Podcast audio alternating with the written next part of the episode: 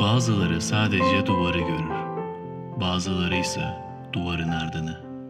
Psikiyatri ve duvarın ardı başlıyor. Merhaba herkese. Cengiz ben. 20 Ağustos Perşembe bugün. Ama ben sizi 8 Eylül 1967'ye götüreceğim. Amerika'ya götüreceğim. Amerika'da sıradan bir gün olduğunu zannediyorum. Devam eden zamanda Archie Bonner amcası ya da dayısı soyadı aynı olmadığı için dayısı muhtemelen onlar uncle dediği için Aaron Ross ve kuzeni beraber bir miktar alkol alıyorlar. Daha sonra bir home party'ye davetliler ve oraya gidiyorlar. Akşam saatlerinde partide bulunuyorlar. Daha sonra partide bir takım tatsızlıklar oluyor. Böyle bir kavga, ufak tefek kavgalar çıkıyor. Bir tanesinde iddia o ki Archie Bonner çenesinden yumruk yiyor, yere düşüyor, biraz yaralanıyor. Yani takribi bu 10 sularında bu olay gerçekleşiyor. Daha sonra Archie Bonner partiden ayrılıyor.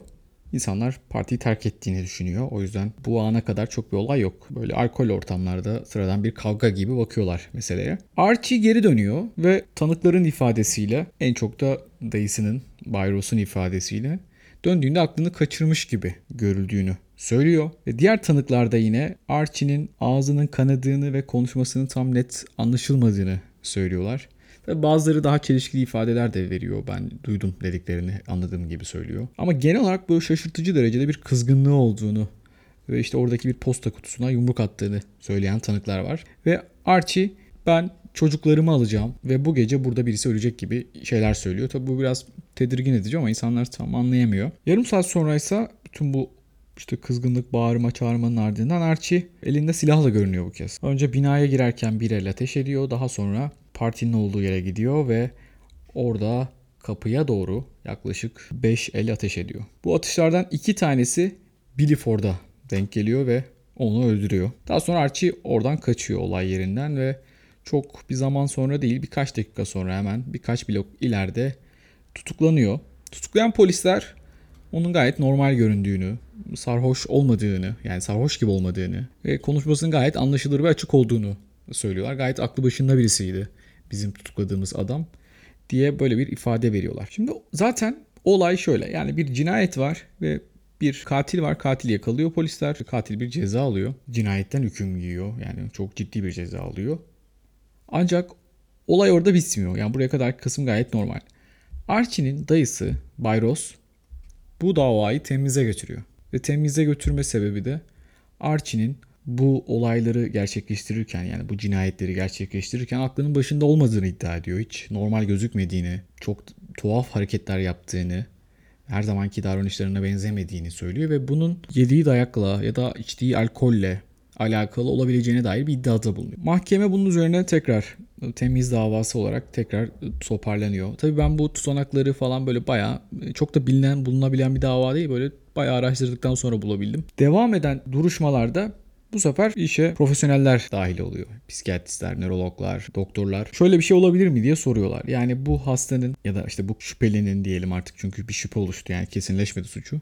Bu kişinin bir hastalığı var mı? Bunu bir tartışalım, şey yapalım diye söylüyorlar. Burada tabii tarafsız gözlemciler dahil oluyor. Onlardan bilir kişi diyebileceğimiz insanlar. Onlar birkaç tanı olabileceğini söylüyorlar. Yani bu işte epileptik kişilik bozukluğu olabilir. Epilepsiyle ilişkili yine bir kişilik bozukluğu olabilir. Patlayıcı kişilik olabilir. E, bir takım bozukluklarla ilişkili bir beyin sendromu olabilir diye bununla ilgili ifade veriyorlar. Eğer bir epilepsi nöbeti ya da öyle bir şeyse bu alkolle şiddetlenebilir, tetiklenebilir ya da e, aldığı fiziksel darbe ya da başını yere vurmasıyla bunlar tetiklenebilir diye beyanlarda bulunuyorlar. Ve en sonunda Archie'nin bir zihinsel ya da bir nörolojik hastalığı olduğu konusunda hemfikir oluyorlar. O zaman tamam diyor yani hakim. Ama bu sefer şu tartışma açılıyor bu akıl hastalığı ya da bunun varlığı Billy Ford'un cinayetinde ne kadar etkiliydi? Yani e, bu kişinin bu durumu bu cinayetle nasıl bir e, ilişki içerisindeydi? Ya da bunun doğrudan sebebi diyebilir miyiz? Tabii bununla ilgili farklı farklı doktorlardan farklı farklı fikirler gelmeye başlıyor bu sefer. İyice iş karmaşıklaşıyor. St. Elizabeth Hastanesi'ndeki Dr. Platkin sadece deli diyor. Yani bunun bir ilişkisi var mı ben düşünmüyorum gibi söylüyor. Tabii savunma tarafından çağrılan uzmanlar onlar daha çok yani bu sanığın eyleminin bir takım zihinsel anormalliklerle nedensel ilişkisi açısından bir e, ilişkisi olabileceğini ifade ediyor. Hükümetin işte federal hükümetin atadığı savcı bununla ilgili sorulara yani bunun cevabını tam yanıtlamak zor ama bir ilişki olabilir diye e, söylüyor ve daha sonrasında mahkeme tanıkları, bilirkişileri dinledikten sonra Archie'nin beraatine karar veriyor ve tabii ki bu olay büyük bir sansasyon da yaratıyor o dönemde. Ve çok büyük bir olay olduğu için kendi içinde de yani ya da biricik bir olay olduğu için de yine bir emsalvari bir e, hale bürünüyor. Ya nasıl oluyor? Archie kanunu gibi bir şey çıkıyor. Aslında bu da tabii Amerikan yargı sistemiyle bizim yargı sistemimiz arasındaki farkı da biraz gösteriyor. Orada mahkemeler kendileri bir takım yasalar, kanunları çeşitli davalar üzerinden tekrar ortaya koyabiliyor. Hiç hakkında verilmemiş bir karar ya da hiç olmayan bir yasayı bir şekilde ortaya bu şekilde çıkarabiliyorlar. Bizde ise meclis yasa yapıcı ve oradan çıkan kanunlarla mahkemeler karar verebiliyor. Tabi bu durum geçmişteki bir duruma da benziyor. Aslında biraz oraya da bir atıf var. M. Night'ın olayına ve yine olay neticesinde ortaya çıkan M. Night'ın kurallarına. Bu belki de cezai ehliyetle ilgili ilk tarihteki ilk bilinen vaka. E, bu anlamda Archie de bunun böyle bir Amerika'daki devamı gibi. M. Night'ın olayı nasıl oluyor? O da 20 Ocak 1843'te gerçekleşiyor. İskoç bir esnaf Daniel M. Knight'ın işçi hakları eylemleri yüzünden bir cinayete kurban gideceğine inanıyor. Böyle psikotik bir şey var orada yani böyle bir zarar göreceğini düşünme ama çok alakalı bir durumda değil yani.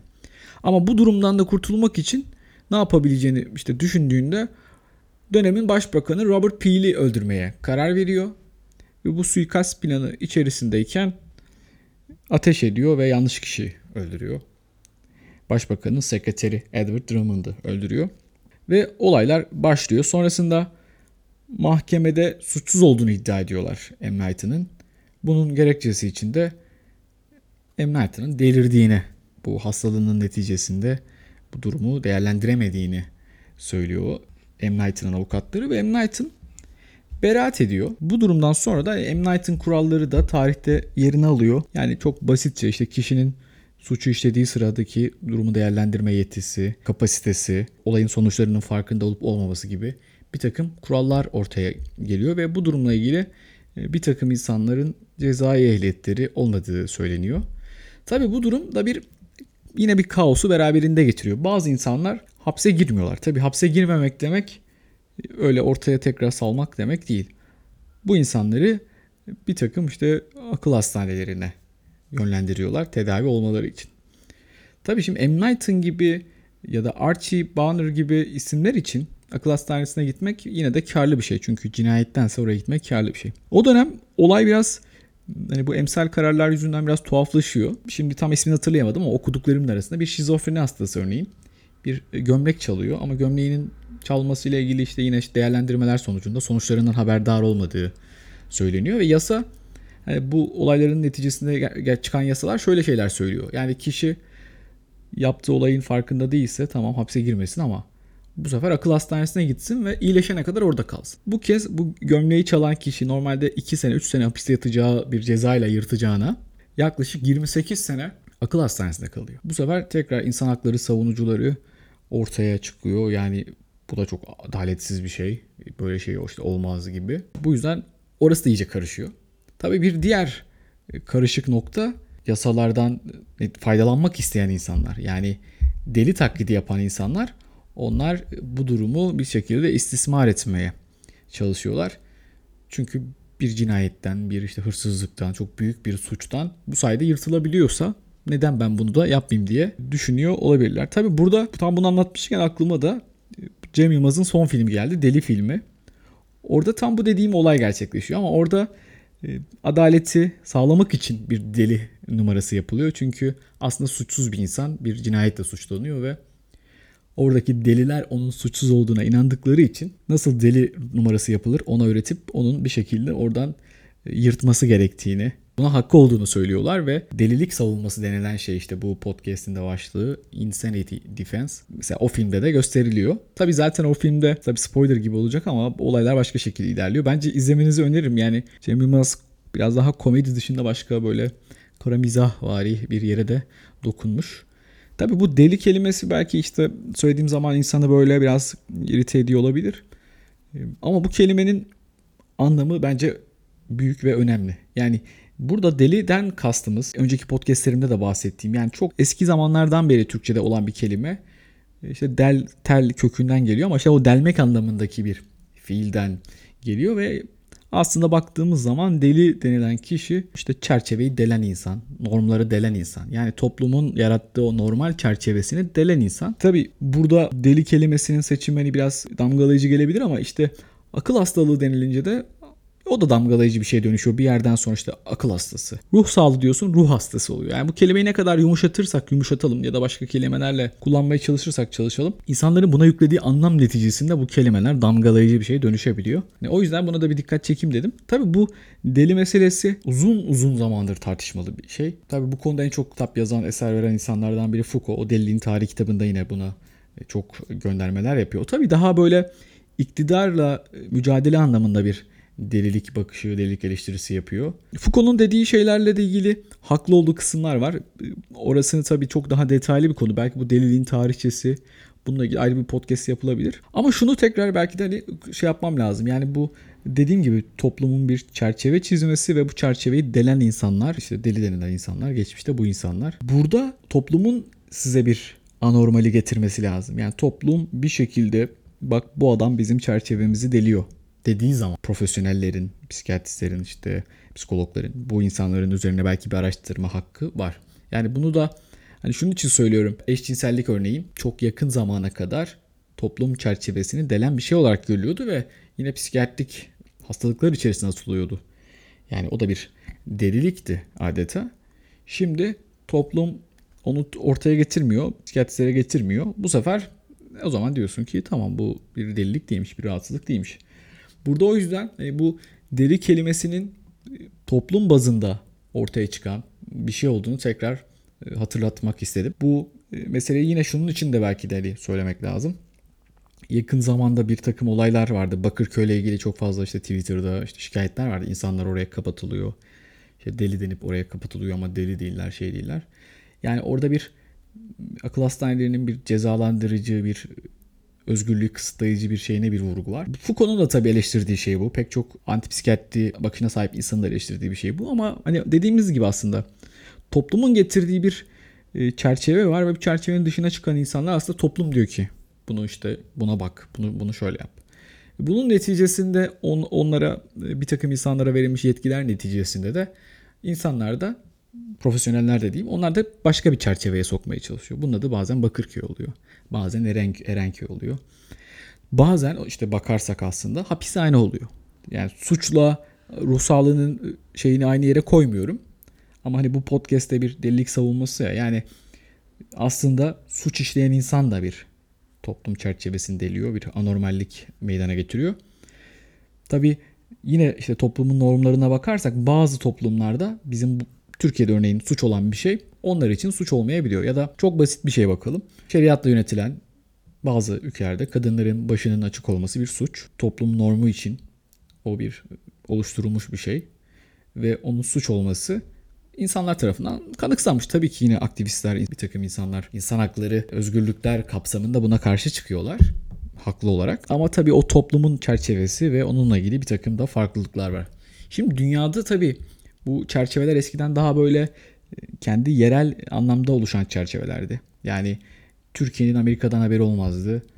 İran'ın Avustralya'dan haberi olmazdı. Şimdi ise işte o globalleşmek, modernleşmek ve bunun neticesinde e, herkes birbirinin ne yaptığından haberdar ve o normlar biraz da birbirine karışıyor. Aslında Foucault'un da biraz o eleştirdiği şey de bu. Yani o modernizm ve iktidarlık, iktidarın gücü bir şekilde tüm dünyada egemen oluyor. Yani şu an baktığımız zaman Amerika belki e, egemenliğini şu anda sürdüren ülke dünyada. Biraz onun normlarıyla hareket ediyoruz. Yani bu ruh sağlığı meselesinde de, özgürlükler meselesinde de, başka meselelerde de. Hani bazen diyoruz ki tabii ki onlar kadar, onlar gibi hareket edebilsek. Ama tabii yeni yeni bir e, bazı şeyler dünyada birbirinin içine geçiyor ve e, normallerin o sentezi yeni yeni belki de tam anlamıyla oturmaya başlıyor. Peki deli kelimesinin etimolojik kökeninden tutun da sosyolojik yansımaları, hukuksal bir takım olayların içindeki etkileri ve işte bütün bunların bizim için ne anlam ifade ettiği oldukça kıymetli ve belki de tartışmaya da açık kompleks konular. Okuması, tartışması da zevkli konular aslında. Şimdi tabii sosyolojik yansımaları falan dedim. Ben de inşallah sosyoloji öğrencisi olacağım. Yani bir aksilik çıkmazsa, tercihlerim açıklanırsa. Buradan da tercih sonuçlarını bekleyen herkesin istediği yeri kazanmasını temenni ediyorum. Ben de buradan artık bir tatile gideyim. Bu sene hiç tatil yapamamıştım. Biraz dikkat ederek tatil yapmaya çalışacağım. Umarım başıma bir iş gelmez. Umarım siz de iyisinizdir. Umarım güzel bir dondurma da yemişsinizdir. Ben de şimdi güzel dondurma yeme avına çıkacağım. Tekrar dinlediğiniz için çok teşekkür ederim. Kendinize iyi bakın. Hoşçakalın.